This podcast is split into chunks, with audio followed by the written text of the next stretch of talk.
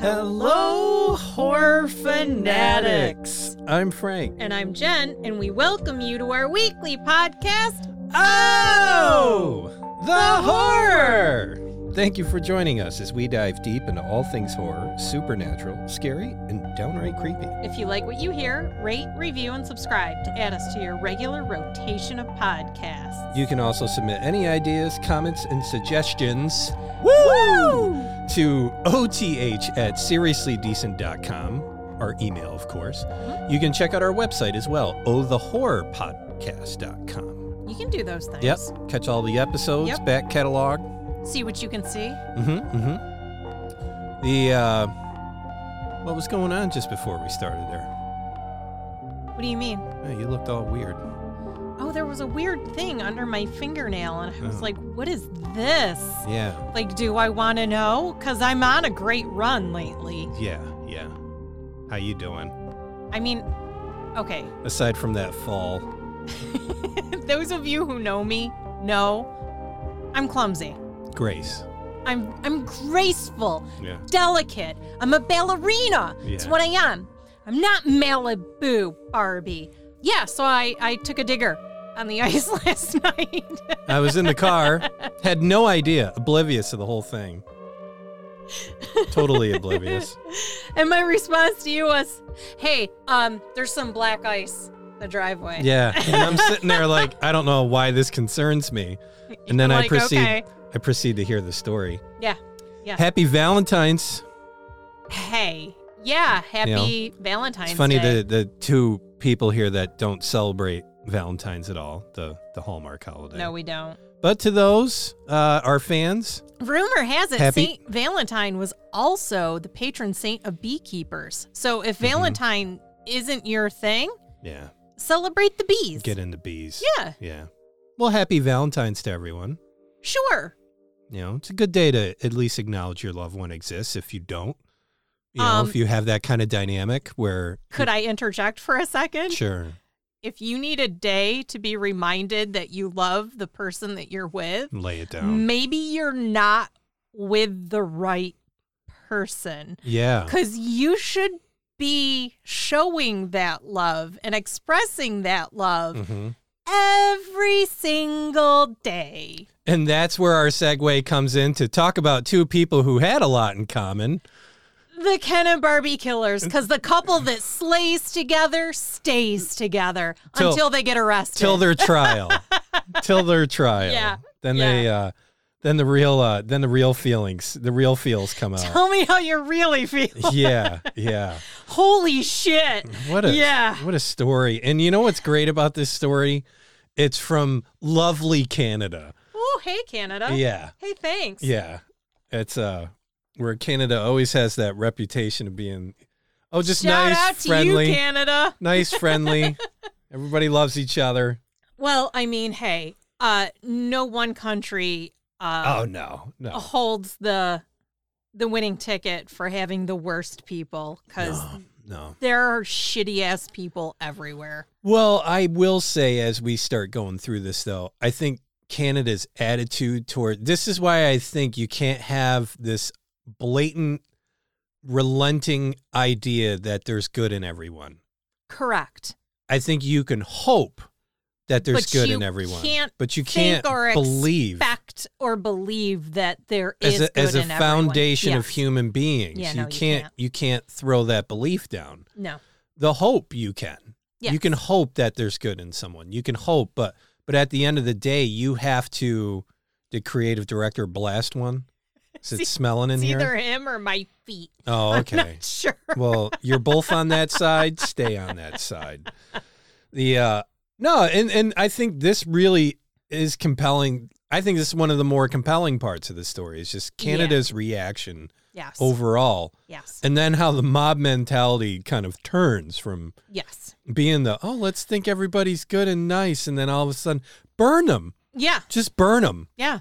oh yeah that's him Yeah. that's if your feet smell like that we gotta talk wow I should see somebody. damn dean we got a podcast to do you can't be blowing the studio out yikes so we got paul bernardo and uh, Carla Homolka. Yeah. I have one source One source. murderpedia.org. Yeah. Holy fuck. I gotta tell you guys, if you wanna know about murderers or murders in general, this is the place to go. Yeah. Yeah. It is good. Uh, it is a good site. It's it was fantastic. So we uh we actually saw the Ken and Barbie Killer secret tape documentary. It's a We four did. part series. I highly recommend it. Right now it's not under free streaming, so yeah, you gotta we pay uh, for it. Yeah. Yeah, we purchased it and we'll expense it. we took the hit for you However- guys. Oh, Yeah, yeah. But it's good. Yeah. You It's can really wait good. for it. I'm sure at some point it'll, It'll- be free on streaming. It'll come around. Uh they'll they'll put it out and definitely uh yeah, give it a watch. I I like the flow that they did with it. it's they kinda actually did not gonna lie, it's pretty similar Yeah. to how Murderpedia broke it Well, out. they did it in the timeline of the legal yes, view they of did. it. Yep. Because the legal view of this has a separate deal than just knowing everything that happened. Right. Uh, I have, let's see, one, two, three, four, five, six, seven, eight. I have eight sites that I went from. Um, One and done, babe. Yeah. One and done. uh, well, you know, I like to read a lot of different sources Yeah. to see. Plus, I've been testing some browsers, which I'm going to speak on that at the end of the episode Okay. because I think it's, I think it's worth Worth mentioning. mentioning? Uh, I wikied Carla and Paul Mm-hmm. separately, Yes. and then uh, I went to Investigation Discovery. I went to uh, Independent out in the UK to see what their uh, their See what thoughts they had to say? see what their thoughts were. Newsweek just to see kind of the prime deal of it Mm-hmm. and uh and it was fairly recent it was 12 13 21 Okay. so i wanted to check that out ranker i always got to check ranker out because they always got like top 15 top 10 things you right. know Yeah. always see if there's something different there and then uh there's uh thecriminalcode.com and this is by a dr clarissa cole and she's a doctor of forensic psychology she has uh a lot of experience with criminals, uh, sex offenders, killers, gang members. And she began uh, her career in a state hospital for the criminally insane, moved to the prisons. And basically, what she does, uh, at least at the time of this writing, is uh, she supervises risk assessments across the state. So she works with the best of the best of people. Well, yeah, and you know, I don't want to paint her in a corner because I'm sure she's done some just amazing work. Right. But this case really does show the flaws of psychiatry, I forensic think psychiatry. I think it can only go so far. yeah, and uh, you know, after we get through the meat and potatoes of what these two did, Yeah. Um, so to start off, if you're a sensitive person, if you're triggered easily, yeah. if you uh, don't like to hear anything other than your own believies, Yeah. you're probably going to have a hard time with this episode. Yeah. We've said it before. Season two, we're in. We're rolling up our sleeves. We got done with the easy ones. Yeah. We're These are getting the down heavier- and dirty. These are the heavier ones. And we're going to talk about some uncomfortable things. But I think in the current climate at this time, and I'd like to take this pause because it really kind of goes to the whole Joe Rogan thing that's been going around. Yeah. We need to start hearing other people's opinions on things. Correct. You need to hear the other side. Yeah. You can't just continually hear one side of an argument and leave it at that. Yeah, and and the whole thing of it is is you you can't just be in your own little social bubble. No. it's no. dangerous for you. I'm and going to present a challenge. What's if that? you are someone who is easily triggered or Mhm. you are super sensitive, I think you should put yourself in that uncomfortable position to hear these things yeah, so that you realize that it is out there. well, you need to at least grasp onto the notion I think that what it's people, there. I think what It's people, real. no, I think what people need to do is become because this is the way I was growing up. And we'll just sit on this for a couple couple minutes, but Okay. I think people aren't becoming quests for knowledges anymore. Like they don't go Yeah. on a quest for knowledge.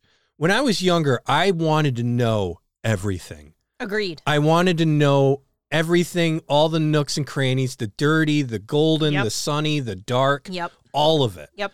And I don't understand the climate at this point where like you only know your little thing. Yep. You just get a narrative and, And for that's it. and for example, this is where I know it's gotten out of control. The Joe Rogan thing spun up all this stuff, but there was some guy, I don't know his name, it was sports or whatever, and they asked him if he were to have an interview with anyone living or dead, who would it be? Mm-hmm. And he said Adolf Hitler, which I thought was probably one of the greatest answers ever Yeah. and they went fucking crazy. Mhm. They went crazy over this guy, and he had to come out and apologize and all this crazy stuff. And I thought, here's where we're in a big problem where you can't even say a hypothetical thing Yeah. about Hitler. This is how bad we're at with it. But think Right. about it. That would be the great conversation to have because Yeah. you'd be like, dude, why, Why? do you think like this? Yeah. Like, why do you what think? happened? well, not even Something. not even what happened. Just Why? Yeah. Mm-hmm. why are you doing all this and just have like a two hour three hour conversation Yeah. with a guy and even though you're gonna leave and say holy shit this guy's fucking crazy What the fuck did But I the- just listen but to? what people have to understand is is that that person's gonna exist whether you allow it or, Or not. if you don't Correct. want to listen to it they're still gonna exist Worse. you can't you cancel it out can't wipe away the bad things that happened in the past. no they're the best learning lessons in the Correct. world because Correct. if you got rid of Hitler and everything that he did and everything that he stood for, Yeah. the next Hitler is going to come out of nowhere because you don't know that exists. Correct. It's as simple as that. Yep. Now, I don't know how people are going to stop this. I really don't. I personally, and I say this all the time, I think we're on the decline.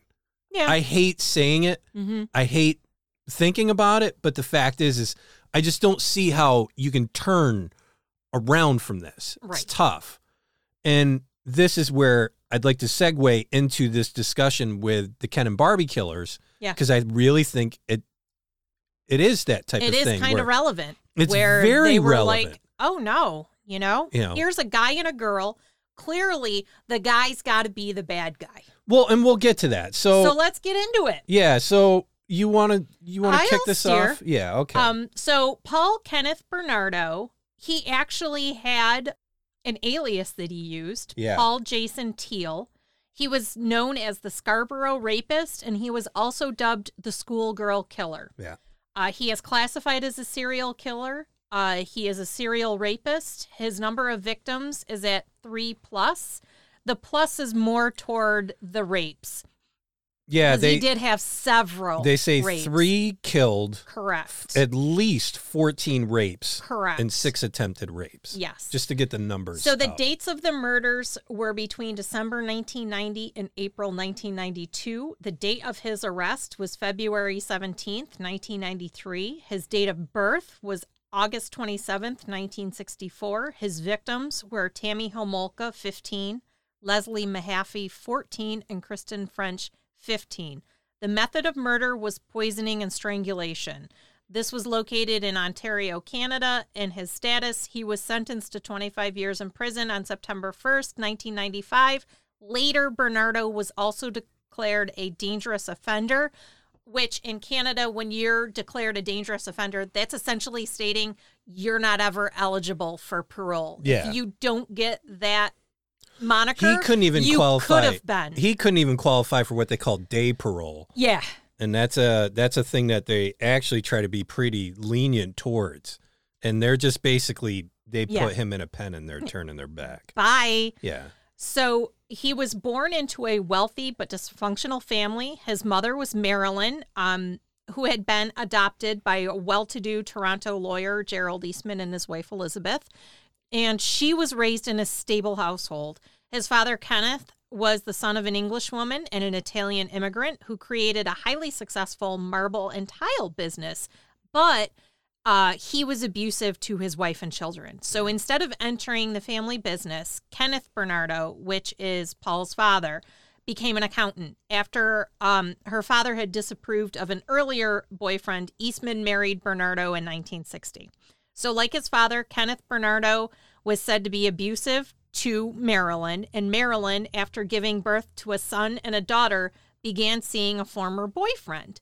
She became pregnant and gave birth to Paul Kenneth Bernardo on August 27, 1964. And Kenneth Bernardo tolerated his wife's affair and is listed as the biological father on Paul's birth certificate. In 1975, Kenneth Bernardo fondled a girl and was charged with uh, child molestation. This is Paul's father. Yeah. He was also sexually abusing his own daughter. So Bernardo's mother became depressed over her husband's abuse, withdrew from family life, and lived in the basement of their Scarborough home. Though the elder children felt the effects of the emotional and mental turmoil, young Paul appeared to be unscathed by it.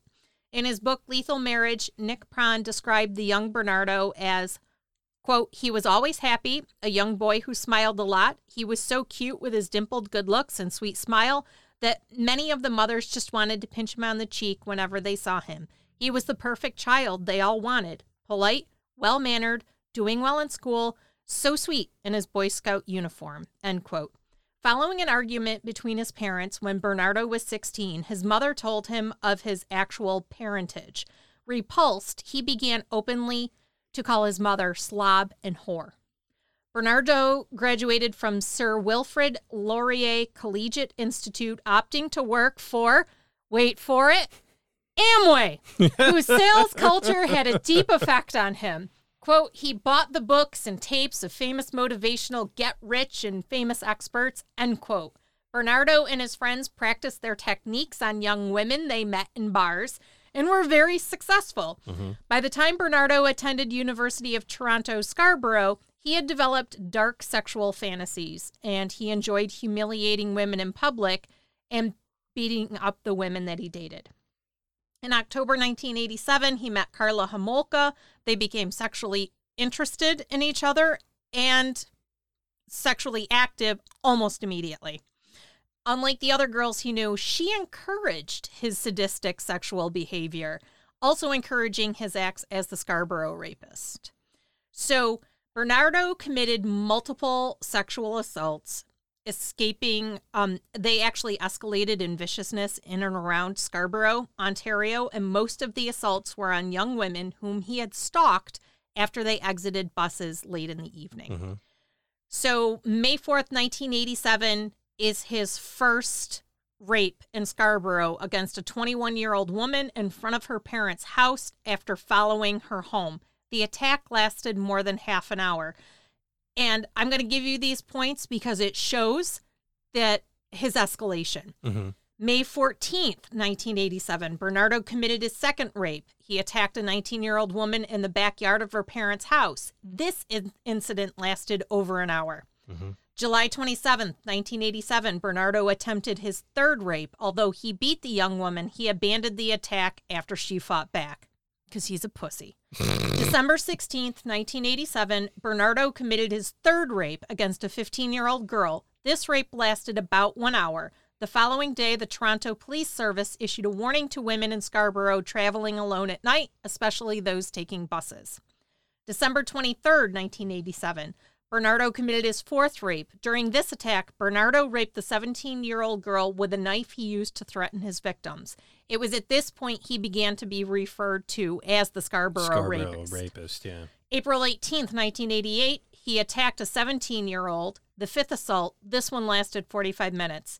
May 25th, 1988, Bernardo was nearly caught by a uniformed Metro Toronto investigator staking out a bus shelter. The investigator noted, uh, noticed him hiding under a tree and pursued him on foot, but Bernardo escaped. May 30th, 1988, Bernardo committed his sixth rape, this time in Clarkson, about 25 miles southwest of Scarborough. This attack was against an 18 year old and lasted 30 minutes. October 4th, 1988, Bernardo attempted a sem- seventh Scarborough rape. His intended victim fought him, fought him off, but he inflicted two stab wounds to her thigh and buttock, which required 12 stitches. November 16th, 1988, Bernardo committed his seventh rape against an 18 year old in the backyard of her parents' house. November 17th, 1988, Metro Police. This is the next day. formed a special tax, task force dedicated to capturing the Scarborough rapist. December 27th, 1988, an alerted neighbor chased Bernardo off after he begun his attempted eighth rape. June 20th, 1989, Bernardo attempted to rape another young woman. So just to pause there for a Mhm. second. So basically, what he was doing was basically for a year, Mhm. escalating in frequency Yeah. of like time Yep. and also more violent. I think he was, I'm getting the impression he was an opportunity guy. Yeah. So he could go because there were some times when it was like maybe a week difference between the rapes, Mhm. or other times it's months. well, I, I think, think it it's like just anything depended. too. Like they say with people that commit serial murders and things like you have your first. I'm gonna quote uh, Silence of the Lambs a bit because, but no, it, it Yeah. actually fits. It's the first couple. That's where they're learning. Yeah, they're like figuring, they're figuring it out. it, all out, Yep. how it works, and Mhm. things go wrong and Mhm. things like that. I think what's amazing though is like one would fail. I forget the date of the one that failed, and like, and then like a couple days later, he's Yeah. right back at it. So what he needed was that whole process to be done. Yes. It wasn't just the attempt that was fulfilling. Yes. I think that's a critical thing to learn there. Yeah. And I imagine that's what probably scared people as well is that, you know, not only can they not catch this person, and Yeah. that's where the documentary of Yeah. the lost tapes thing really caught it well, is just the, the fear at that time Yeah. of people. And they I- were interviewing people off the street at that time covering the news Yeah. coverage. And it would be nerve wracking because here you got like a 20 square mile area and you're getting four rapes Yeah. a year The and they thing that all have the frustrated same me- calling card so it's the same person Right. In the documentary is they only reference three or four rapes. So if you just simply watch the documentary, you're like, okay, so he raped a couple people. And it's more than that. Yeah, he but- did rape more no than it was that. more than that but they also had a larger story at Yeah, deal they did and have a I get larger the story. editing they had to do with that So, June 20th, 1989, Bernardo attempted to rape another young woman, and she fought against him, and her screams alerted neighbors, and Bernardo fled with scratches on his face. Mm-hmm. August 15th, 1989, Bernardo committed his eighth rape against a 22 year old woman. He had stalked her the previous night from outside the window of her apartment and waited for her to arrive home. This particularly vicious attack lasted two hours. November 23rd, uh, 21st, 1989, Bernardo committed his ninth rape against a 15 year old whom he saw in a bus shelter. This attack lasted 45 minutes. December 22nd, 1989, Bernardo committed his 10th rape against a 19 year old, and this attack occurred in a stairwell of an underground parking lot and lasted 30 minutes. May 26, 1990, Bernardo committed his 11th rape. This rape lasted over an hour. However, his 19 year old victim's vivid recollection of her attacker permitted police to make a computer composite photograph, which was released two days later by police and published in Toronto and area newspapers. July 1990, two months after receiving tips that Bernardo fit the Scarborough rapist composite, he was interviewed by two police detectives. So now we'll get into his investigation and release. Between May and September of 1990, the police had submitted more than 130 suspect samples for DNA testing when they received two reports that the person they were seeking was Paul Bernardo. The first in June had been called in by a bank employee. The second call was received from Tina Smyrnis, the wife of one of the three Smyrnis brothers who were among Bernardo's closest friends. yeah Smyrnis told the detectives that Bernardo had been called in on a previous rape investigation once in December 1987, but he had never been interviewed. He frequently talked about his sex life to Smyrnis and like um, analingus, rough sex, and anal sex. Alex Smyrnis's phrasing was awkward and stilted and consequently left the detectives unsure of whether to take him seriously. But after cross checking several files, the detectives decided to interview Bernardo. The interview on November 20th, 1990, lasted 35 minutes, and Bernardo voluntarily gave samples for forensic testing. When the detectives asked Bernardo why he thought he was being investigated for the rapes, he admitted that he did resemble the composite, The detectives concluded that such a well educated, well adjusted, congenial young man couldn't be responsible for the vicious crimes. He was, quote, far more credible than Alex Smyrnis, who, with his awkward, strange way of speaking, might just be trying to collect the reward. Paul, Mer- Paul Bernardo was released the following day. Yeah. So they had. They had. Oh yeah, him. no, they had him, and Yep. and they all confess it was a massive failure of investigating on their end. You know, that's the one thing I'll give the Canadian police credit Yeah. on this and the legal groups. You know, I think what's notable at this point that people got to understand as well is him and Carla got together in '87 Yes. when all of these that you just rattled off Yeah, happened Happened. Yeah. and and that's a a, a pin you got to put up on the uh, the board here Right. to put as a note because the Carla story itself brings in a different narrative to it, but people have to understand that she was with him. I say with him, not living with him, but spending a lot of time with him. Yes, she was. They were seeing each other pretty much almost as soon as they met each other. Yeah, as soon as they met each other, they were seeing each other all the time. They had these all these videos together, doing things. They were inseparable. Uh, I and gotta say, the thing I found the most, I mean, I remember the video camera being a big thing, you know, Mm-hmm. when it first came out, but like they documented everything. their entire life. Yeah, everything. Okay. Yeah. So, following the interview, Bernardo drove to St. Catherine's and held a secret meeting with Homolka, and he assured her that he was not the Scarborough rapist. Bernardo moved permanently to St. Catherine's on February 1st, 1991. The sexual assaults in Scarborough had stopped. However, on April 6th, 1991, Bernardo committed his 12th rape, this one in St. Catherine's. Again, the victim was young, 14. Unlike the other attacks, this one occurred early in the morning and he was not near a bus stop. So between May and September of 1990, the police had submitted that's when they submitted all of their samples and it wouldn't be until much later that they realized they had his yeah. DNA Well, and on this also file. speaks of the times where you're dealing with 1990. You didn't have this fully integrated internet and fully Yeah. inter uh, interlinked and interconnected databases for police forces. Police Right. forces were working very independently, so you Yeah. literally could do what he did: Yeah. move an hour away into like another county, another town, and just do what you do. And the cops don't talk to each other. There's Right. no precinct uh, communication from one precinct to another or a county, Mhm. and and that's where you see these these gaps. Right.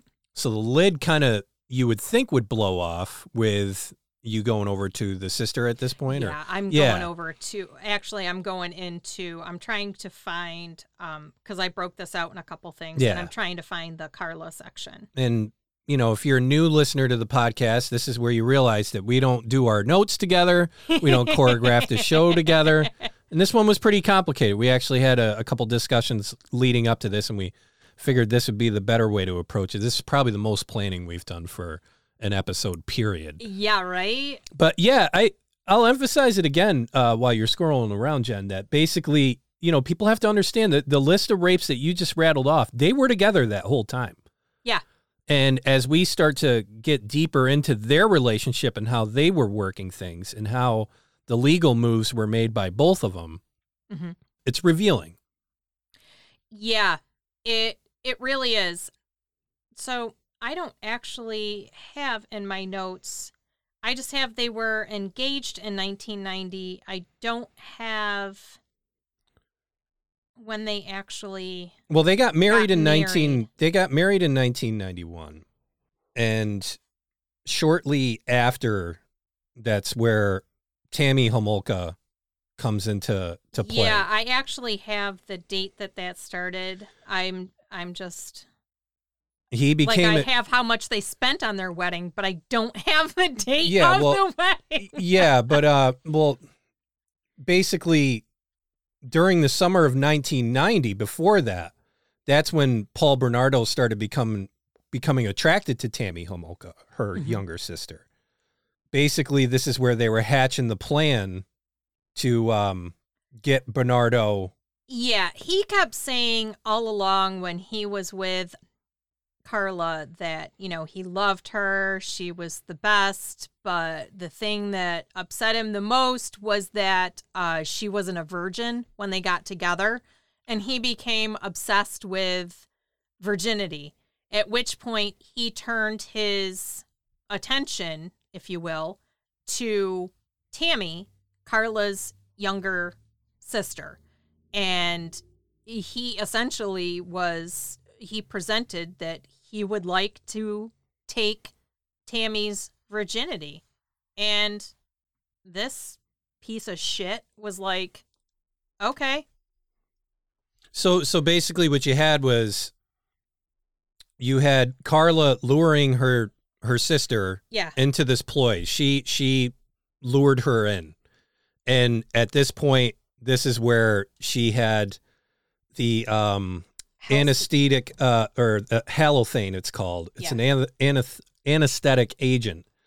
And she got this from a vet clinic where she worked she was working, yeah.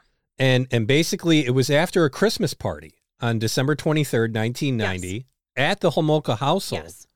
It was Tammy's deflowering. That was the big day. Yeah, and basically the the couple raped Tammy Yes. while she was unconscious. Uh, he used his new video camcorder to take videos of Mr. and Mrs. Homolka, their daughters, Carla, Tammy, and Lori, and the Christmas decorations in the house. Paul plied Tammy with drinks laced with the he- uh, sedative Halcyon. The effects of the drugs and alcohol were swift, and Tammy was out cold on the couch in no time. When the other members of the household went up to bed, Carla and Paul started to work on Tammy. Paul held the camera on Tammy while he raped her, leaving Carla to keep the halothane laden rag over her sister's face. Then he ordered Carla to make sexual advances to her sleeping sister. Suddenly, Tammy threw up. Carla wished her sister hadn't eaten before this event, but Carla knew what to do. She did what they did in the veterinary clinic. She held her sister upside down to try to clear her throat. Only problem was that Tammy had choked to death. Yeah. Their amateur attempts to revive her failed, so they dressed her, hid their, their drugs and camera, and called an ambulance. The first that Tammy and Carla's parents knew of this tragedy was when they heard the ambulance pull up to the house. Everybody was led to believe that Tammy had died from accidentally choking on her vomit. With so Ta- so basically what they did is they hid the evidence, yep. did the laundry, yes. redressed Tammy. yes. She had a chemical burn on her face and they Yes. moved her into the basement. Yes. They did all that before they called 911. Correct. and then a few hours later she was pronounced dead at the hospital uh but never gained reconscious or consciousness, And- Consciousness. Yeah. And she died. yeah and bernardo told police that he had unsuccessfully tried to revive her and basically they ruled the death as an accident Yes. They after did. after all was Despite done the the chemical burn on her face. yeah again this is like like- it's time after time you just see failure failure failure Yeah. on the legal end, the the policing end, the investigative end. There were so many different flags that would have come up. And again, hindsight being 2020 with some things, yeah. but this is just it's unbelievable. And it just gets keeps getting worse and worse. Yeah. So um after Tammy passed, Paul continually harped that Tammy was no longer available to him for his sexual pleasure and blamed Carla for causing her death. Carla searched for a replacement for Tammy, someone very young and virginal. Carla knew just the right person, a teenager named Jane, who looked very much like Carla's dead sister, uh, Tammy, so Jane would be Carla's wedding gift to Paul. Yeah. Jane idolized Carla as a beautiful, sophisticated role model and gratefully accepted Carla's invitation to the Bernardo's new home they rented at 57 Bayview. That the first evening, Carla took Jane to dinner and spent hours talking to her and plying her with sweet alcoholic drinks.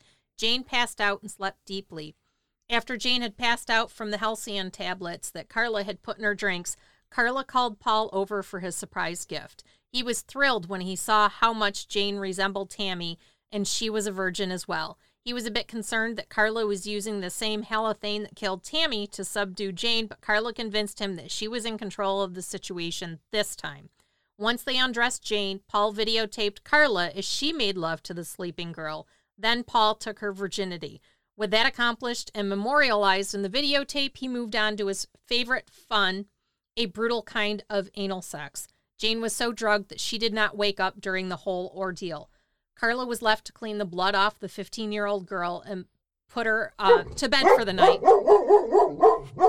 the next morning, Jane, who was very sick to her stomach and understandably sore, met Paul, she thought, for the first time. Jane had no idea what had really happened to her Yeah, this is the Jane Doe that they refer to. that in they the, uh, refer to yeah. in pretty much anything that they talk about. And the narrative that you were explaining is basically Carla Homolka's side of the story. Yes, Like this isn't a full uh, confirmation with Bernardo, correct. and this, is- reveals a bit further later because after Jane Doe, there was Leslie Mahaffey. Yep, I'm going to her next. Yep. Right. And this was early in the morning on June 15th, 1991. Bernardo took a detour through Burlington, halfway between Toronto and St. Catharines, to steal license plates, where he found Leslie Mahaffey. The 14 year old had missed her curfew after attending a funeral and was locked out of her house and had been unable to find anyone with whom she could stay overnight. So essentially, because she was locked out of her house and she was out on the street, that made her not only a target, but ultimately a victim. Yeah. Bernardo approached her, told her he was looking to break into a neighbor's house. Unfazed, she asked if he had any cigarettes. As Bernardo led her to his car, he blindfolded her, forced her into the vehicle, and drove her to Port Dulucey, where he invor- informed Homolka that they had a playmate. Bernardo and Homolka subsequently videotaped themselves torturing and sexually abusing Mahaffey, all while listening to Bob Marley and Dave Bowie. At one point, Bernardo said, You're doing such a good job, Leslie, a damn good job. Then he added, The next two hours are going to determine what I do to you. Right now, you're scoring perfect. On another segment of tape played at Bernardo's trial, the assault escalated. Mahaffey cried out in pain and begged Bernardo to stop. In the crown description of the scene, he was sodomizing her while her hands were bound with twine. Later, Mahaffey told Bernardo that her blindfold seemed to be slipping, an ominous development as it signaled the possibility that she might be able to identify both her tormentors if permitted to live. The following day, Bernardo claimed Homolka fed her a lethal, a lethal dose of Halcyon. Homolka claimed that instead, Bernardo strangled her. The pair put her body into the basement. After the Homolkas and their remaining daughter, Lori, had left, now she's. Leslie is dead in the basement while the Bernardos are hosting the Homolkas upstairs for some sort of uh, holiday dinner. Yeah. So after the Homolkas left, they decided the best way to dispose of the evidence would be to dismember Leslie Mahaffey and encase each piece in cement. Bernardo bought a dozen bags of cement at a hardware store the following day. He kept the receipts, which would prove damning at his trial. Bernardo used his grandfather's circular saw to cut the body. Bernardo and Homolka then made numerous trips to dump the cement blocks in Lake Gibson, 18 kilometers south of Port Dulucey. At least one of the blocks weighed 200 pounds and proved beyond the pair's uh, patience or abilities to sink. It rested near the shore where a father and son on a fishing expedition discovered it on June 29th, 1991. Well, in quick timeline on that. So you have the Tammy Homolka, the sister, that was done on December 23rd, 1990. 1990. So Jane Doe was June 7th, 1991. Mhm. Leslie Mahaffey, two weeks later, two weeks in a day Yep. on June 15th. And, uh, or not two weeks, one week, Mhm. uh, which is amazing that it would just go at, at this point. But what they also said as locals is where they dumped off the bridge. They said that uh, any local that knew that area said that that was the dumbest place, to put it. to put it because the, the level of the water would always go down. it was like three feet or something, and they And were that- like, it was, it would be impossible Yeah. to, and to that's hide anything. in that spring the lake. season. So Yeah. you'd have the winter thaw where a bunch of water would come through. Yep. And this is where I think, you know, it's hard to say how much planning is with some of this stuff. they clearly were off the hook.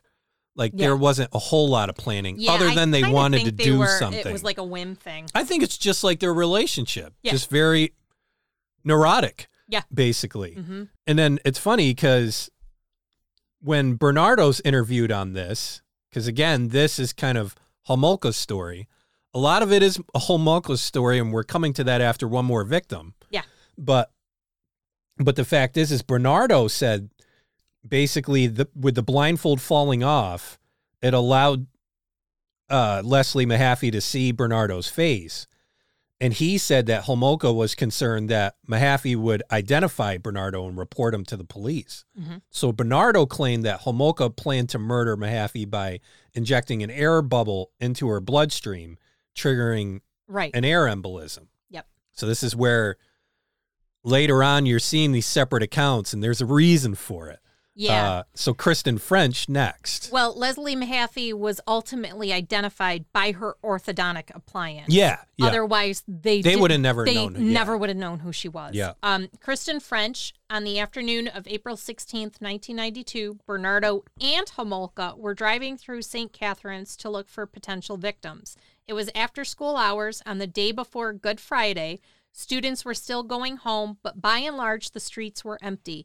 As they passed Holy Cross Secondary School, a main Catholic high school in the city's north end, they spotted Kristen French, a 15 year old student, walking briskly to her nearby home. The couple pulled into the parking lot at nearby Grace Lutheran Church, and Homolka got out of the car, map in hand, pretending to need assistance. As French looked at the map, Bernardo attacked from behind, brandishing a knife and forcing her into the front seat of their car. From her back seat, Homolka controlled the girl by pulling down her hair. French took the same route home every day, taking about 15 minutes to get home in order to attend to her dog's needs. Soon after she should have arrived, her parents became convinced that she had met with foul play and notified police.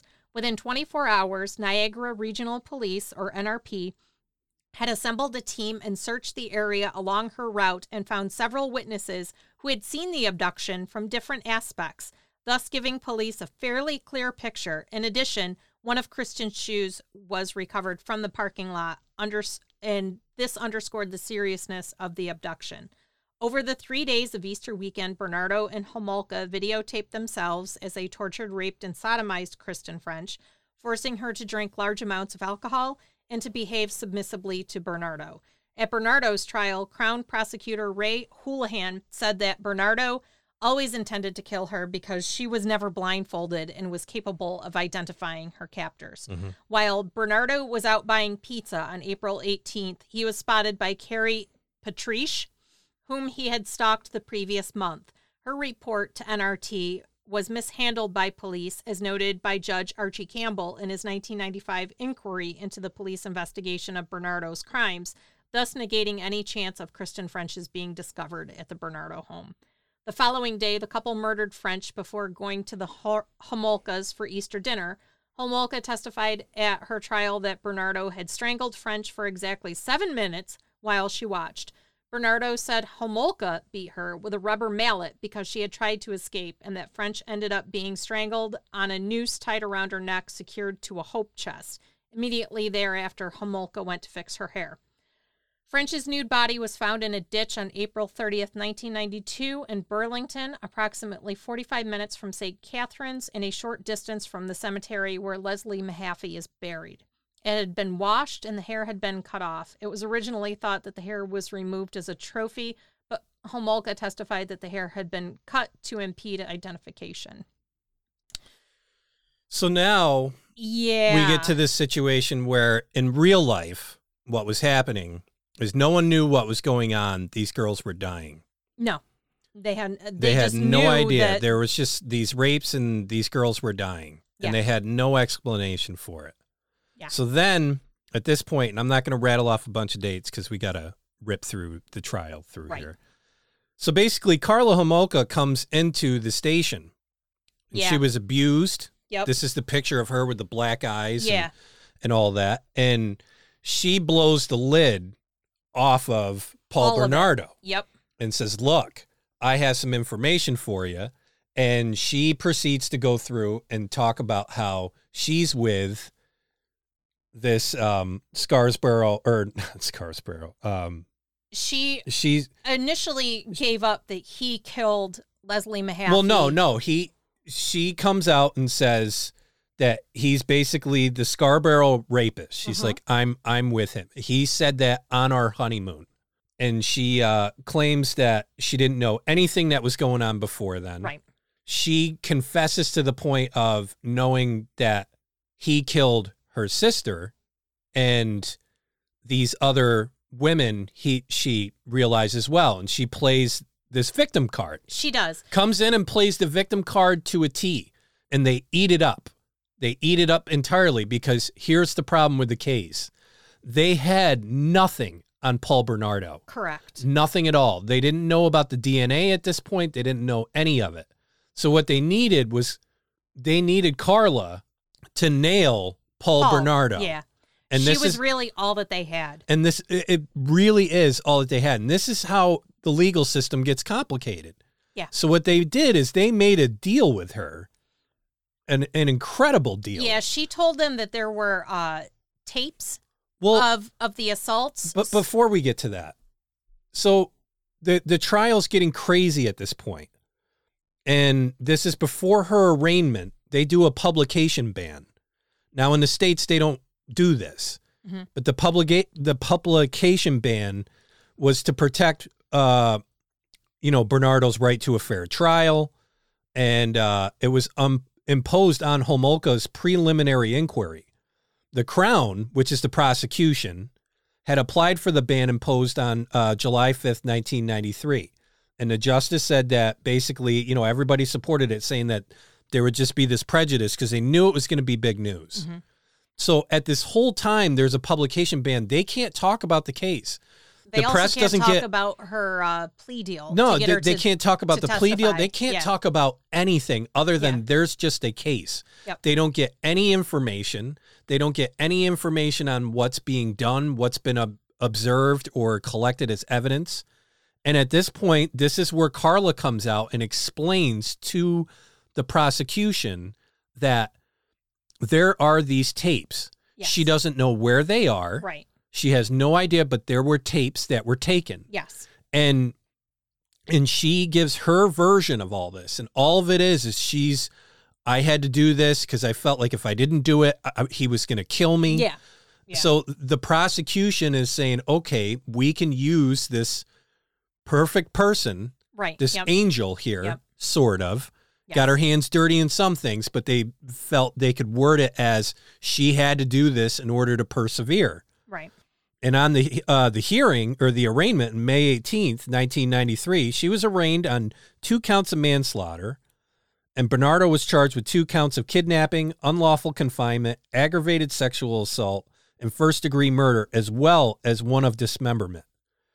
And this was the quote unquote plea bargain that she did with the crown in the spring Yes. and it was clear that the Crown's case against Bernardo depended on Homolka's evidence. Correct. If they didn't have Homolka's evidence, it was They done. didn't have a case against Bernardo So- because when they executed the search warrants, the crown was not able to locate so the the that- tapes. yeah, that's the next thing I'm getting at. So they were at the house for 90 plus days. I think it was, ri- it 93. ridiculous. and they tore the house apart and they couldn't find the tapes. No. They couldn't find it anywhere. So now Homolka's got her deal set. Yes. and her deal was uh, 12 years and she could be out as soon as four years Yes. on good behavior Yep. and that was the deal she set Mhm. now the funny part is is the, the first prosecutor or the first defense attorney that paul bernardo had was uh, paul bernardo let him know where the tapes were Drew him a map. and he drew him a map and he went with his legal uh, assistant Yep. into the house, Yep. went directly into the bathroom, pulled Took out the light fixture. pulled out the light fixture, and boom, there's the tapes.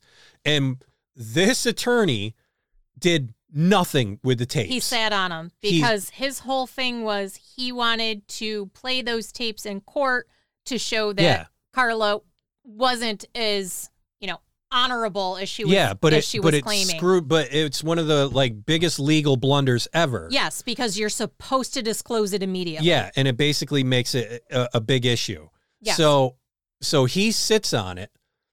Paul eventually gets a new attorney, yes. and this new attorney grabs the tapes and uses them He he gives them to the immediately. crown. gives them to the immediately. crown immediately, and now prosecution's in a weird position because these tapes have Carla involved in everything. She's an active she's participant. an active participant. They show her that, you know, she's an active participant in the sister's death. She's an Yes. active participant in th- these other deaths. And it now is in a very strange spot. So they go through this. This is where the documentary was really, really good in showing this Mhm. because they only showed those tapes to the jury Right. if you were in the court, you basically heard him, but Right. that was it. But the jury was the only ones that saw him. And the jury testimonials of the people that they did contact said it was just in, insane to watch. The tapes are no no longer available. They've all been burned and destroyed. Yes.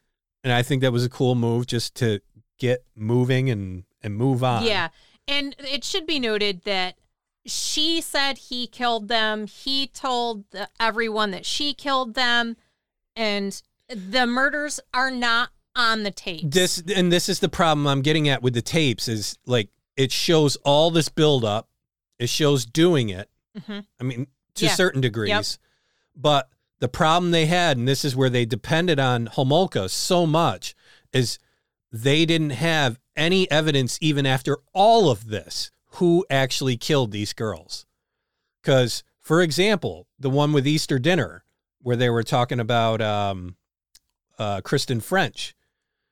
Yeah. Bernardo's take on it was that Homolka wanted her dead because she didn't want to want that on her mind that someone was there that she could escape while they Well, were at yeah. Easter dinner. Yep. And that was Bernardo's story.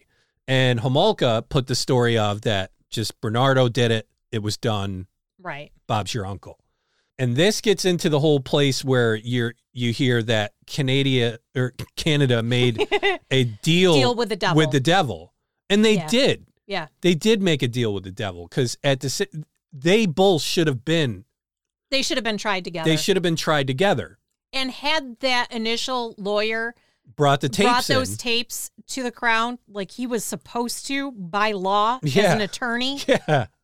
kind of hard to miss the fact that how do how do you miss that? How do you not know you're supposed to disclose this? And because of it, the crown made a deal with the devil. They they really really did. And what is terrible of this whole thing is Bernardo's locked away and they thrown the key. I mean, he's Yeah. he's pretty much locked away. She basically did. It was something like 4 or 6 years. And she Um, got released. She was released from prison on July 4th, 2005, several days before Bernardo was interviewed by um, police and his lawyer, Tony Bryant. According to Bryant, Bernardo claimed that he had always intended to free the girls he and Homolka kidnapped. However, once Mahaffey's blindfold fell off, allowing Mahaffey to see Bernardo's face, Homolka was concerned that Mahaffey would identify Bernardo, and what happened happened. and and I'm gonna circle around to that in a moment, but but the whole thing is is yeah, she got out in four to six years. yeah, Just trying to wrap the case up. here. yeah, And and after she was paroled, she got in a romantic relationship. Uh, she married her lawyer's brother, and gave birth to their two sons and a daughter. Mhm. And they were, I think, at this point of this writing, they were living in a small town in Quebec, and yeah. It you was, know, it was a mostly she- French-speaking but town, and she, she was ch- working for the school. She changed her name and she was working for a school. yeah, And then the community found out who it was. Yeah. And just lost their fucking shit, which they should. and she ha- she couldn't understand she- why all of a sudden all of these people were. She she got fired from her job. She couldn't understand why. Yeah. She couldn't understand why all these people were so mad at her, and it's like, um, I don't know. Maybe because you're a piece of shit. Yeah.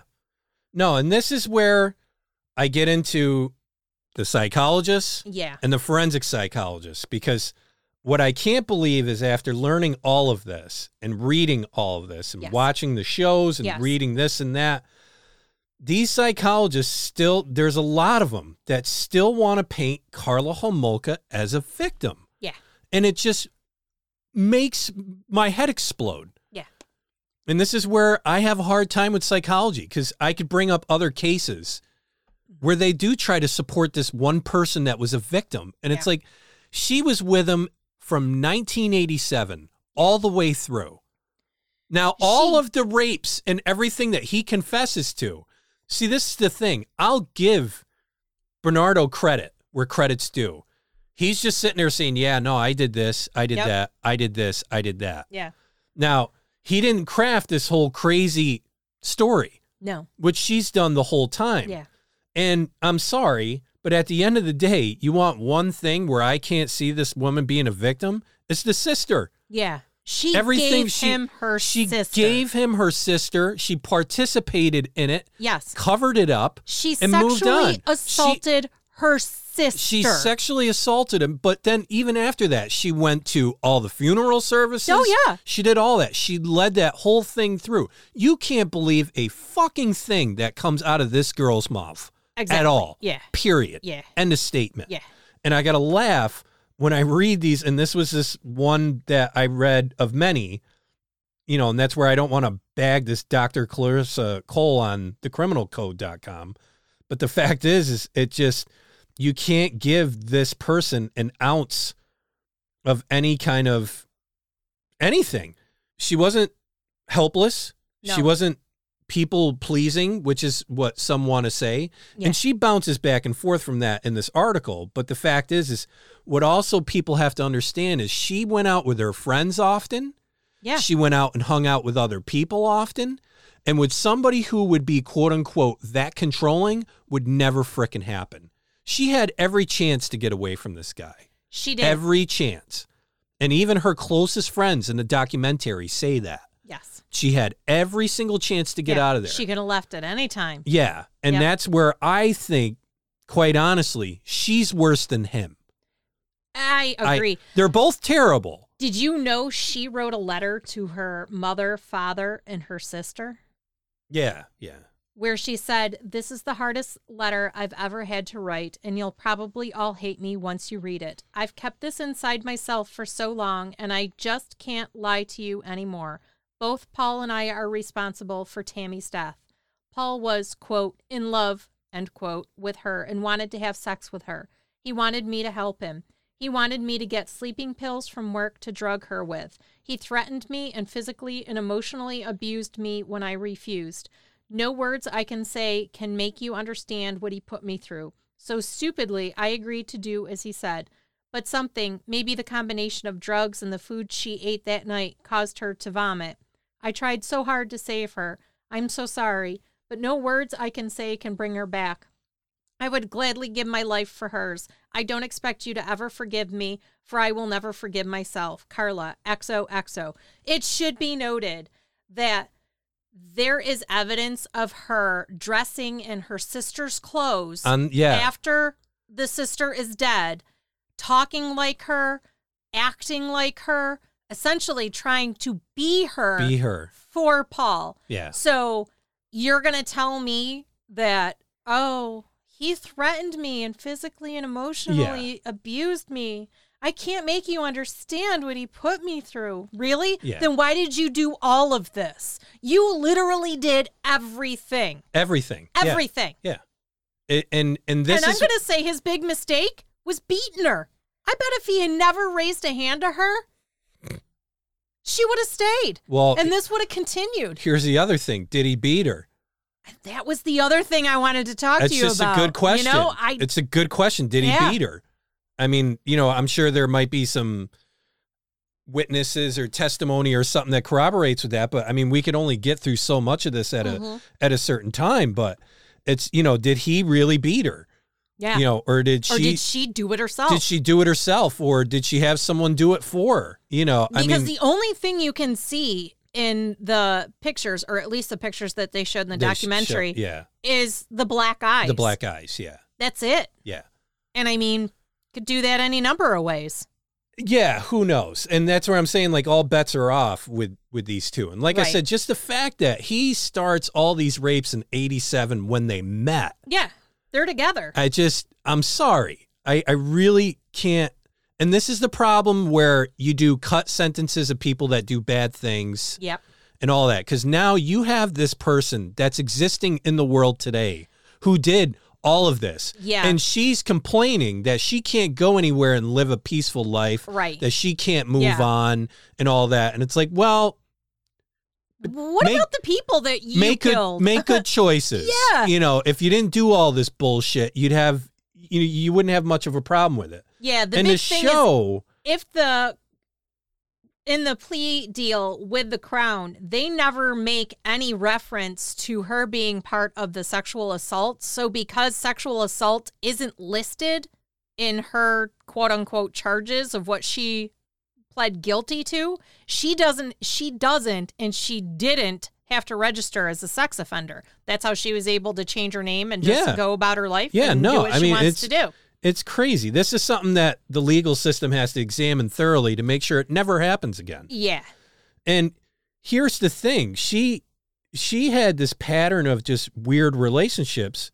She got in a romantic relationship with a female inmate while in prison. hmm and that was uh they were conv- uh she was convicted of uh robbery uh she had another relationship a pen pal relationship with a male convicted murderer hmm that homolka crossed paths with in jail and it seemed like you know this is one of those people that just likes to be Yeah. in this this chaos and i had to laugh because this pointed me to the whole psychological end of it where they give bernardo this test of uh, a sociopath Right. and they said that he tested the highest that anyone's ever tested on it.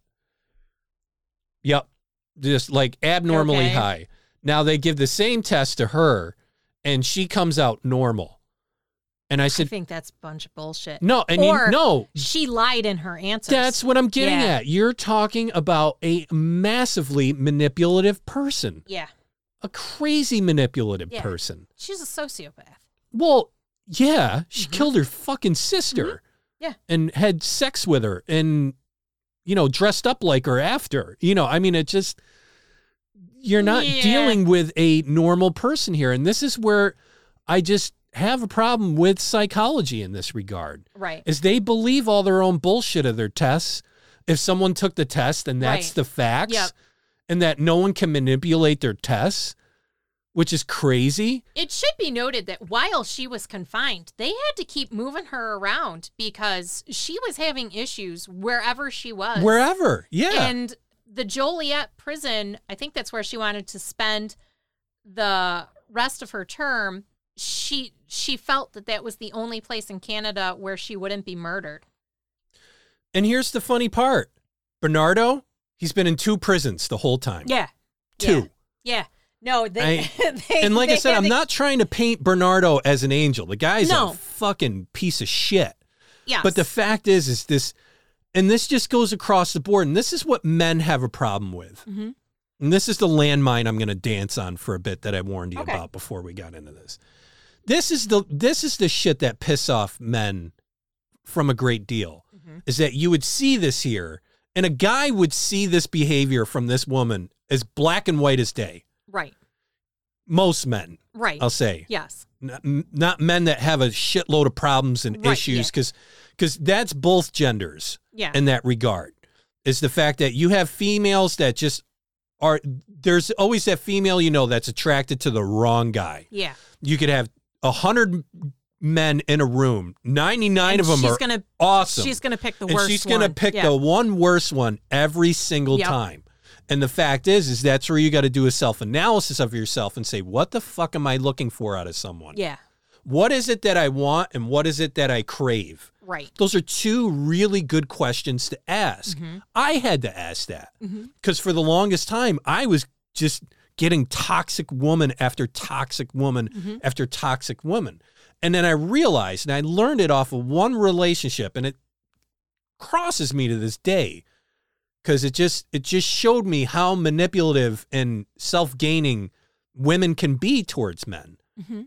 and I dated this one woman for uh, months, and it, I thought in my mind it was really good. I Mhm. thought it was moving in a great direction, but the whole time it was just to make her ex jealous. Yeah.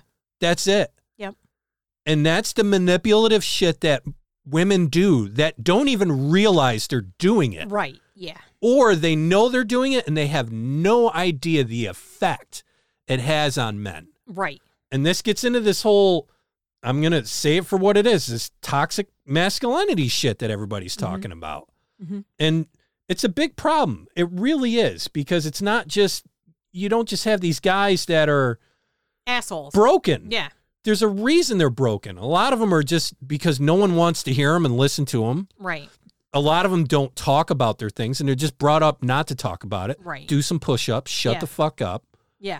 where women talk fuck you can't even go to the bathroom by yourselves. You got to fucking talk about everything while you're peeing. Exactly. You know, yeah. it's a different it's a different method and it's a different deal and that's where women are never going to understand men.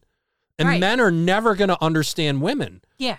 And this is a case where you look at this and I look and like the even just a psychiatrist, I would see like a woman wrote this, a male wrote that. I started doing it. I started reading it and making the guess. I'm like, right. yeah, this is a female. Boom, it's a female. Yep. Boom, this is a male, you know, because they just wouldn't let this one person get off of anything Yeah. or she was the victim. hmm And and it's a crazy crazy situation at this point. And this is where I think the whole toxic masculinity thing just shines bright Mhm. off of this case. Yeah. And and you have this guy who They painted him as the horrible, and they had to abusive, murdering piece of shit, and she was just the victim. Yeah. And they had to because they didn't have those tapes at the Right. time. Yeah. And that's really the big the big issue there is if they had those tapes, she would have been right oh, yeah, side they by would have side. Been side by side. But the fact is is that the prosecution was so blood were they blood hungry about it or she just wrapped them up.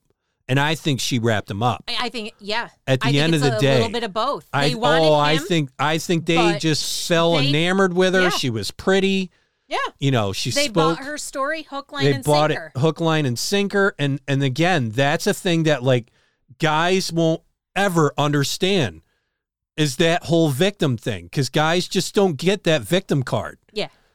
M- guys now are being blamed for things that happened 500 fucking years ago Yeah. and Yeah. and and guys are just like well you know it wasn't me oh no nope nope you're a jerk you're an yeah. asshole You did And- it. yeah and it's Because just you're a dude. Because 'cause you've you- got a dick. because you are did it too. you're a breeder you know or Well- whatever and I just want to say, as a victim of domestic violence, I would just like Yeah. to state for the record that I um, have not provided either of my sisters as a gift to anyone. I have not raped and or killed anyone. I have m- managed to be what I feel is a functioning member of society. Mhm. Like, Yeah. um, you know, I don't know. It, I kind of feel like maybe I'm a little bit stronger in some ways. I didn't take this path. It No. never e-, further. It never even occurred to me. well, and yeah, but you also hear from me like the biggest problem I have. Like I'll sit around and I'll hear some ladies talking about like, you know, how their their man is a jerk and how he's an asshole and or he's stupid and all that stuff. And it's Mm-hmm. Yeah. like you chose him. yeah. Like at the end yeah, of at the day, yeah. because let's just be honest. Yeah. And again, this is where it's going to get dirty. And if you're sensitive with things, I might hurt your feelings a bit. And you know what? So fucking be it because it's the truth. I'm speaking of it from a man's perspective. Mm-hmm. And the fact is, is if I go out today and were to walk around by myself, you know how many offers I'm going to get to fucking hang out with someone or get to know someone better? Even if I actively pursue it, I could probably get at the most three to four women to be like, yeah, maybe you could text me or something Yeah. like that. Mm-hmm. Where you could go out and you're just getting a na- you're getting Yeah. just pounded with guys left and right. Yeah. And and the fact is is you know, you're the selectors and there's a reason for that. Because Yes. if you weren't a selector and you just took anything like a guy, Yeah. we'd have 18 times more of the population. We there'd just be we'd be squished Exactly. Yeah. you know, and that's where I don't get where it's like, you know, I can't level with you as a selector Yeah. to complain about who you chose. yeah. And then here's even worse is once a female's in love, and I'm not saying guys aren't like this either because they are, Yeah. but for females, it's more of a price to pay. Yeah. Because if a female's in love with someone, you can't talk them out of that. No. As a matter of fact, if you try to talk them out It's of it, worse. the more in love they're going to fall with fall with said piece of shit. Y- that they're- ex- that they're dating. exactly. Yeah. And- all of a sudden, oh, you don't know him like I do. Yeah, no. I can fix him. Ladies, you can't fix shit. No, you can't. You What can't you- fix that person if- like anyone can fix you. Yeah. If you buy a pineapple and you take it home, it's never going to be an orange. It's never going to be a watermelon. It's always going to be a pineapple because you know what? You bought a pineapple. So if you pick the horribly abusive or flawed or meandering dude, that's what you picked. Yeah. You did not pick the stable, you know, got his head on his shoulders, got a uh, the whole world, you know, by the balls and he's just you're his center. You didn't pick that guy. You picked the I'm just trying to figure things out, man. Well, no, and this this becomes back to what is it that you're after versus Yes. what is it that you're attracted to. yes. And this gets back to what I was talking about with my story where I was attracted to the exact opposite thing I was after. Mm-hmm. I was attracted to all of these traits and it took me like th- four or five crash and burns to realize that that I, you know, cuz I remember just saying, you know what, m- maybe I'm doing the wrong thing here. Right. Maybe it's me. I can't be just running into the most broken person in the room Right, every yeah, fucking time. yeah. Like there's a point where like even just odds and betting and coincidence is like way past the mark on it. Yeah. And I did. I realized I was after these wrong things. Mm-hmm. And I also wasn't communicating well. right. I would sell myself to anything to get laid at one point, you know. whatever it Yeah, was that, yeah. yeah. no i do that you know and that's and women do the same thing that want a connected relationship they'll agree to anything Yeah. I love rom coms. see- They're my favorite. yeah and you'd have that friend where you turn and look and be like bitch you don't like that you know i mean it's just like Who you fooling? who the fuck are you fooling you know and I, that's just insane yeah. and this gets into i just i want to throw some statistics out Okay. And again, these are stats that are true. Yes. It's not made up. If you know, the sources are literally anywhere. I'm not going to put Mhm.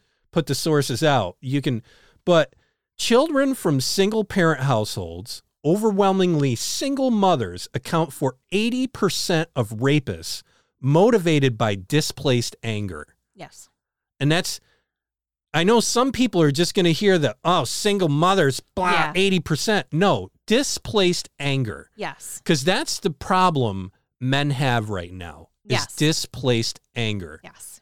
What happens is, is when a man feels cheated or a boy Mhm. and they feel like they're not treated the same, they get anger. Angry. Mm-hmm. And that anger can manifest into rage. Yep. And that rage can manifest into something that they wouldn't even imagine they would have done normally. Right. Yes. And and that's they need that displacement. Mm-hmm. And so you got to ask yourself, how is this rape culture forming? Mm-hmm. And basically, 43% of boys are raised by single mothers, 78% of teachers are female. So basically, what this aggregates up to is almost 50% of boys have 100% feminine influence while at home Mm-hmm. and an eight out of 10 chance of 100% influence at school. Right. It isn't, this is a masculine, a lack of masculinity for, for Correct. boys. You need that male perspective. yeah. Young boys, especially, need that male perspective. It's so vital. Ladies, I'm- I'm just going to say this. As someone who was a babysitter and I have a brother and sisters, boys are 100% different from girls. Way different. And if y- if a boy only has that female perspective and they don't have that male perspective, they don't They have they no don't know. They don't know what to do with You themselves. basically have just wrapped up dynamite yes. in an egg carton. Yes. It's really what you've done. yes. And I say this as a 46 year old male yes. who grew up in a house with a dad who was a Vietnam vet. Mhm. He was a broken guy. Yeah. He really was. My dad tried fucking hard. Yes. But the problem was at the end of the day, he was raised in the south side of Chicago. Mhm. He left he didn't graduate high school. Mm-hmm. He left I know all these stats, folks. And Yeah. I'm even a, just a white middle-aged dude. I grew up around all what happens in that environment. yeah. My dad left Chicago to volunteer to go to Vietnam. He didn't get drafted. He volunteered to go Because that was the better choice. because he was thinking that was the better choice than south side of chicago life Yeah. and went through vietnam did the best he could Mhm.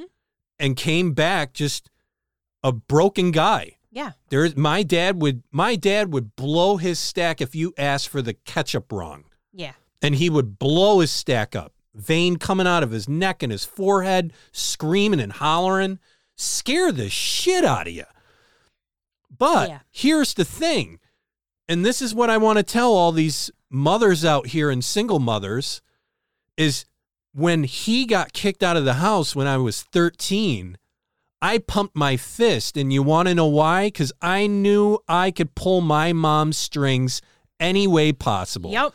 I went you from could having get away with anything and you could do whatever you wanted. I went from having one day no power into the house to having all, All of the it. power. yeah. And mothers need to understand this. Yeah. You need big bad mama back. Yeah. None of this No.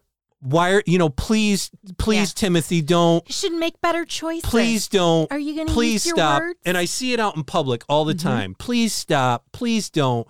And it's like you are creating a monster. yeah. You don't know it yet. Suit up. You you don't know what's Yeah. gonna happen. And for the single mother that's sitting here, if you're still fucking listening, Yeah. but the single mother and even the other mother, it's listen, you gotta have your boys around good role models. And that's what got me at the end of the day. Yes. I had two friends and their dads were great men. Yes. Amazing men. Yes. My grandfather, an amazing man. Yes. My dad, an amazing man when he wanted to be Yeah. but just wasn't all the time until Right. Mm-hmm. he got older. And now, like, we Yeah. have this great relationship. We're inseparable. Mhm. And he's a great man now Yeah. because he even has said, I'm sorry. Yeah. I'm sorry this happened to you, and I'm sorry that happened to you. Right. It takes massive men to do that. It And I does. feel sorry for the woman who made a bad choice with a guy, but that's where I'm saying the selection process is up to you Yes. because the selection process isn't up to me. And if it was, I have nothing to lose. I don't get pregnant. I don't get the child. True. This is a harsh reality story. that I think women need to hear. Yeah. And I know they're saying it, well, I know I'm a woman. It's like, well, then stop. Do better. Just do better. Tell this guy I'm not interested Yeah. in you. If, you're with a piece of shit and you can't stand going home every day, you know what? You're probably with the wrong person. yeah, Move on. move on. Write a sad poem in your journal and move on. It's it's a short life. It's a short existence, and to waste it being unhappy Yes. is not worth it. And that's where I like seeing a lot of women now being alone. yes. I really, really dig it. I'm I- going to be so bold as to say when you are by yourself and you're forced to deal with yourself, you become much more honest and true to yourself because you're like, you know what? I think what would actually be best for me is X, Y, and Z. yeah, you get that self analysis, but You do. also what you get is freedom. You do? If you're living by yourself or you're with a roommate who's a, another girl Right. or yeah. woman, hmm you have this independence that you've created yourself, especially if you can live by yourself. If you Yeah. can do that, you can afford it. Even if it's just scrapping by, do it. Yeah, you're because doing you're it. going to understand how to console yourself when you're lonely. Yep. You're going to understand how to console yourself or you know or be there for yourself when good things happen. Mhm. You're going to know how to take care of yourself. You're going to know how to cook meals for Yep. yourself. Mhm. You're going to know how to take care of your apartment for yourself. You're going to know what you like because you buy something because you like it, not because you need to buy something to make you happy. And also, you don't need someone else to be there in order for you to exist because you're doing it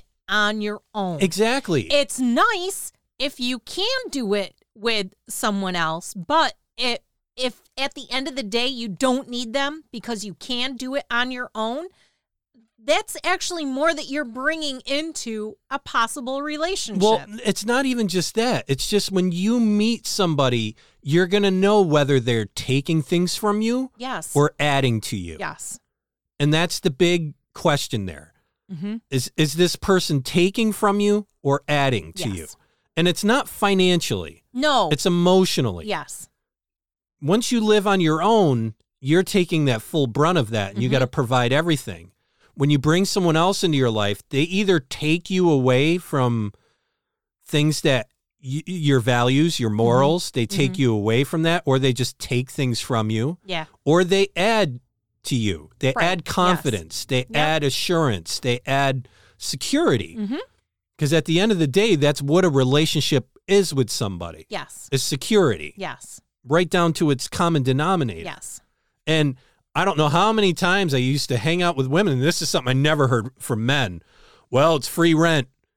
Uh, You know, it used to Yeah. drive me nuts. It's like I, I worked with a girl a long time ago and she sat next to me and she complained about the guy she's with all fucking day. yeah. And I just say, why don't you leave him? Yeah. Oh, it's free rent. It's like Ugh. really? Okay. Awesome. This is this is what free this is what a place to live in you're willing to pay all of this. This is what you're willing to offer up. And that's Ladies, not and that's not enslavement. no. That's the the part that this is where I'm getting through this whole thing. It's not enslavement. It's not any of that. It's you're paying this price voluntarily. Yes. Mm-hmm. You could go out to anywhere. It doesn't have to be a bar. It could be a bookstore. It could Yep. be a restaurant. Yep. It could be at your own job. There's two guys that want to know you better Mhm. and are often are willing to to get to know you better. Mhm. And that's where I hate this just like this constant thing of hearing females where they're stuck. It's like you got more options than guys will ever fucking have. Yeah. Period. End of the fucking statement. Mm-hmm. And if you don't believe me, Ken and Barbie killers. Yeah. Right here. Stop this settling. Mm-hmm. chick had the world around her thumb. Yep. She had this guy under her thumb. Yep. She had her parents under her thumb. She had her friends under her thumb. She had the victims that she lured in under, her, thumb. She had the attorneys, the prosecutors under Yeah. her thumb, the police, Yeah.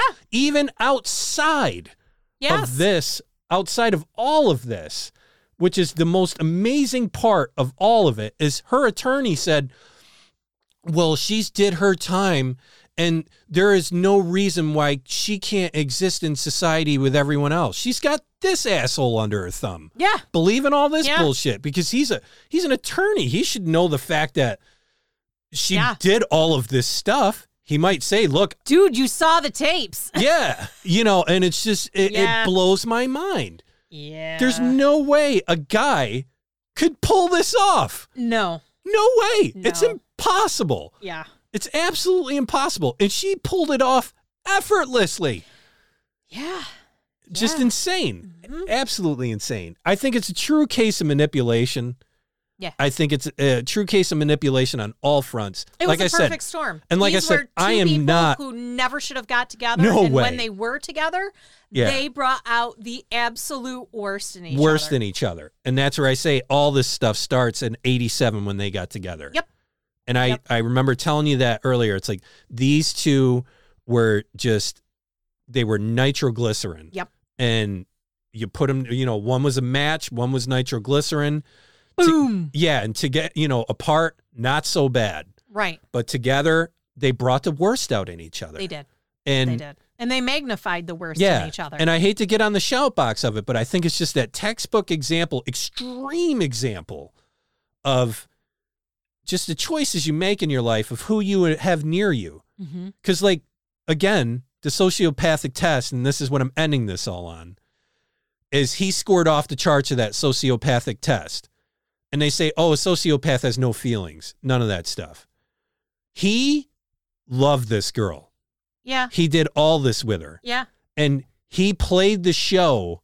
I, I laugh how people say, oh, a sociopath, when they integrate with society, they're just doing it to make appearances. hmm You watch him in that video, and he's just hanging out with the family Yeah. laughing, Oh, having yeah. a great time. You know, we're not talking like there's two types of sociopaths, in my opinion. And this is where psychology's got it wrong. Yeah. There's the Jeffrey Dahmer, Yes. who's the recluse shut They're in. the sociopaths that give Textbook. in to all of those horrible Yeah, but, tendencies and urges. but it's the textbook yep. example of sociopath, Sociopath. Yep. where they can't really hang out with anyone. Mm-mm. They really Mhm. they can't love someone. They Mhm. can't have empathy towards Yeah. someone. You you have that Jeffrey Mhm. Dahmer to me is the poster boy of that. Yes. then you have this guy and like Ted Bundy Yeah. who just have it all. Yeah. They have all those bad traits of a They've got sociopath, the charisma. but they but they also got all of that acceptance and giving and emotional capability Yep. cuz I hate to s- I just hate that statement where they don't feel any emotion. You mean to tell me Mm. he doesn't feel any emotion when he's raping a girl? Ted Bundy felt so much emotion that all of his victims looked like the woman that the broke woman his that broke heart. his heart. Exactly. And Yeah. what gets me is is that a psychologist can't put the dots into this after ten years It should of also fucking be school. noted that there are a bunch of people who have scored off the charts on the sociopath test And they're normal. and have never murdered not one Yeah. person, Yeah. not one animal. They've not gotten in trouble with the law or anyone else. As a matter of fact, they're high functioning members of society. Yeah, yeah, So, I mean, yeah. No, I just but the Ted Bundy and like this guy uh, Bernardo. yeah, it's like the I don't want to hear they don't have emotion. They don't have this. They don't have they. It's displaced emotion. That's the problem. Mm-hmm. Yeah. They have too much of it, yeah, and and they have it in the ru- they have it invested in the wrong box. yes, You know. yeah, I I'm not saying that that's all these guys needed was uh, a couple hobbies like golf and tennis or something like that or I mean, it might or, not have you know, hurt. video- yeah, no, I this is where I get where I think people are just broken. Uh, yeah, But uh, yeah. but this here is kind of that Bonnie and Clyde case where you get two people together that just Yep. shouldn't have been together. Yeah. But I also think everything happens for a reason. Mm-hmm. and these two got together so we could have these types of discussions. This gets back to the beginning of the podcast and Yeah. why we have to talk about these different things and we have to get knee deep into them Yes. because they do bring out these pimples and these zits Yep. and these little bumps and crevices of things that you need to know Yes. and that you need to It get a exists. hold on to exist in life It because happens. Yeah. And you can't just pretend that it doesn't. It doesn't make it go away. If No. anything, it makes it worse. Yeah.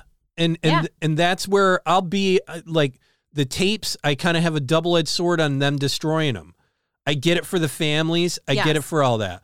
But also I think they should have kept them because people need to know what the hell Just real how evil. shitty people can really be. No, because this is Yeah. real evil. It is. Like, we It's talk the about- embodiment. We of talk about evil. evil on this show a lot. We do. And and we kind we of Mm. wouldn't have a show without it. No, no, but I mean, but we kind of have a giant bucket that's called evil that we throw a lot Yes. of things in.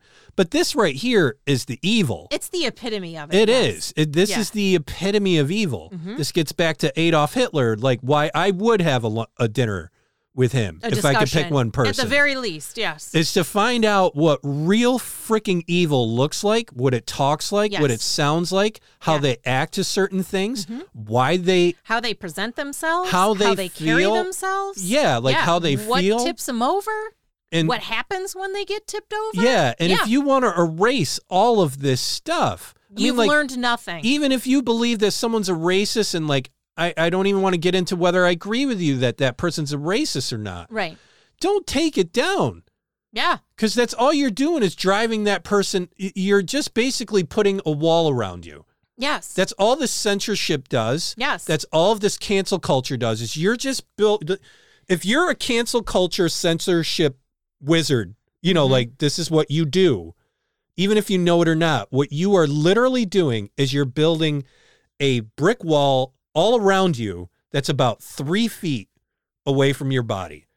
and that's all you have is this little container for yourself and you can't talk to anybody Yes. you can't discuss anything with anybody you need to also know that the people who are the worst and are in positions of power, the way they are able to carry out their methods of torture and abuse on people is by censoring the Yeah. information, shutting down the information, yeah only giving one side and that's it that's all you got you're at by shutting everything out and shutting everything down you're actually creating the the environment where that shitty stuff can not only grow but thrive yeah no it's it's it's definitely it just because you shut it out doesn't mean it exists it, It doesn't, doesn't exist, exist, yeah. anymore and like i said i don't know how we're going to get around it but i thought it was kind of coincidental that all this was happening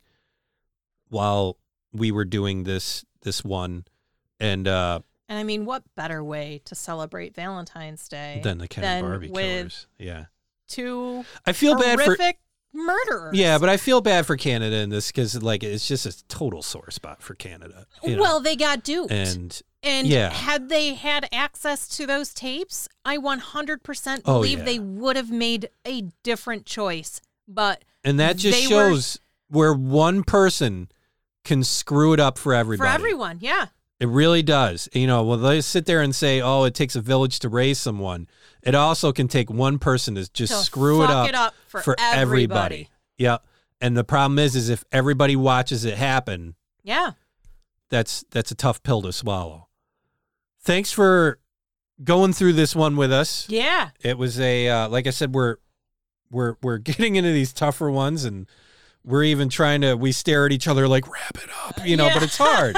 it's really hard. But we Yeah. thank you for listening. We uh, I was talking with Jen yesterday about how a great stat. Uh, we've been maintaining our 90 day uh, listening rates Yes. compared to the previous 90 days and what it's showing uh, is is basically uh, not 100% but but it's just showing that a lot of you are hanging around Thanks, and we guys. really really We appreciate, it appreciate you. happy valentine's day to you and, uh, And maybe don't murder anybody. if one you know just a couple calls to action if you could uh give us a good review on the podcast you know the platform you're listening to many of you listen on apple podcasts and we'd really appreciate if you go down and give us uh full five stars and um you know whatever the stars are down there six or Yeah. five I think it's five. and if you could leave a comment that would be great uh if you leave a comment we will give you props on the show Oh, yeah. we We'll- will share it on the we show. will share it on the show and uh, we would really appreciate it because it does help us It does. it helps us a lot um, in the future even if we uh, are looking into sponsorships of some shape or form those comments uh, add a lot of value to us Or one of us has to become an actor or actress, Yeah. or one of us has to become famous as a singer or in yeah music. you keep you keep or, dreaming that Jen. Um, That's, uh, be a comedian because honestly, that's the only other way we're going to build an audience. however uh, the one thing that you've all been doing and we love you for it and we'll just keep asking if you can do it and if you're new to the show this is how we uh, have grown is if you know someone that's interested in this type of uh, show, please let them know. Yeah, It's uh, send uh, our link, ohthehorrorpodcast.com, Mhm. and that's our website where they can get all the information they need about the Yep. podcast. they can go to whatever They can connect to their favorite source. platform Yep. and um, and get to know a little about us uh, on the way with it. Uh, if you have any questions, comments, or issues, again, you can email us at oth at seriouslydecent.com. If you're waiting for HR to reply, she won't. Yeah, HR Uh, is a bit rough, but Yeah, she is. next week, Cult We of the have month. Our second installment of the Cult of the Month Club, and it's Heaven's Gate. yes. Yay! Well, I I like the idea of doing Heaven's Gate as we build up through these uh, Cult of the Months, and uh, Yeah. what's nice about Heaven's Gate is that it's actually still going. Yeah, their site is still The up. site is still up, uh, so if you want to do any kind of uh, prelim work, you can go The right to their fuck, man. website. you know, And they were supposedly all supposed to go into Yeah, space, I but. know, I somebody's know. still pulling the levers and we'll uh and we'll let you know who and how and why all that juicy The- stuff. Yeah, we'll tell you all all the deets, The whatnots. the who's and the what's it's. So number one, No Ouija boards, number two, no dolls, three, no capes, four, no blood rituals, five. no cults, satanic or otherwise. Seriously, guys, I don't know what the deal is, but boy, do we love a cult. Six. No apathy. You need to help enact a positive change in this world. I swear to God, we can do it. if it means standing up, if, okay, for this in uh, what we preached about, stand up for censorship. Mm. Be like, no, their free speech is is there for a reason. You got to have the good, the bad and the ugly cuz otherwise you're not going to know there's good, there's bad and there's ugly. Correct. And last but finally, Certainly, not least. Don't let the motherfucking black eyed children in. Seriously, No. don't do it. don't let them in. And don't give them ketchup for their apple. None. Not a bit. You know, that would be a good graphic for a mug. An apple with some ketchup on it. Ah, can I at least have ketchup for my apple? No, you creepy No, we'll- motherfucker. We'll, have a black Bye.